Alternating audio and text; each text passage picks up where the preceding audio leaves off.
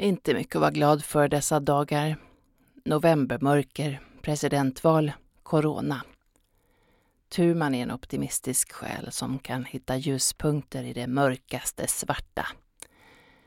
Det finns ju en massa fördelar med pandemin. Skönt med de här restriktionerna, tycker ni inte? Slippa umgås med folk, slippa ha dåligt samvete över att man inte umgås med folk, slippa trängas. Och tänk så mycket pengar man sparar. En stand-up-kväll innebär ju åtminstone ett par stora stark. Även om det är ett billigt ställe så räcker det med två uteblivna stand-up-kvällar så kan man köpa en extra vinbox av enklare slag.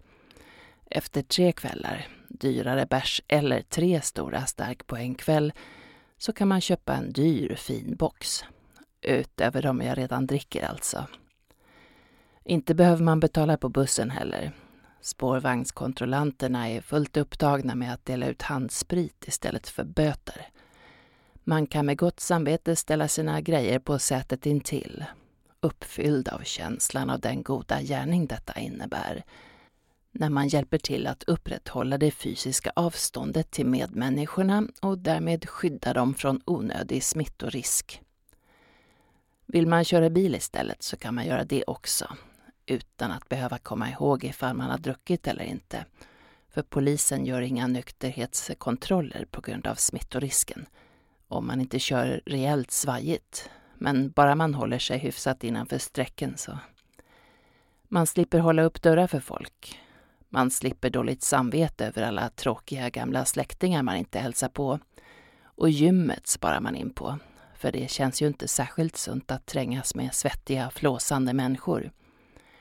Så då sparar jag till ännu en extra vinbox i månaden.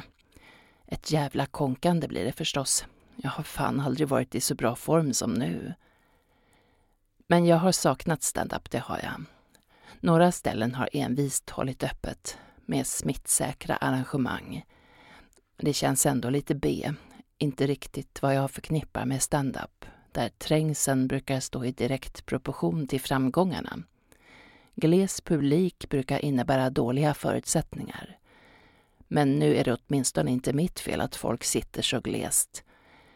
Jag föreställer mig det som en dyr krogshow med sittande bord där folk betalat dyra pengar för en paketresa inklusive chartrad buss från Örebro med hotellövernattning. Eller kanske som en tv-inspelning där det måste finnas plats för kamerorna att röra sig mellan borden. Skratt kan man ju lägga på i efterhand. Skratt måste för övrigt vara bland det farligaste som finns. Jag såg en bild tagen i motljus på någon som sjöng och det sprutade ju virus fan en meter ut i rummet. Hur måste det inte då bli med skratt? Den som nödvändigtvis måste får ju fan ta och skratta i armvecket. Jag tar mitt ansvar och låter bli att skämta.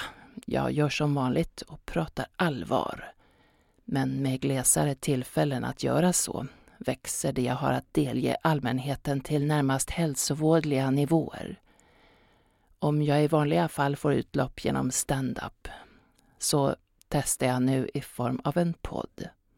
Tack för mig.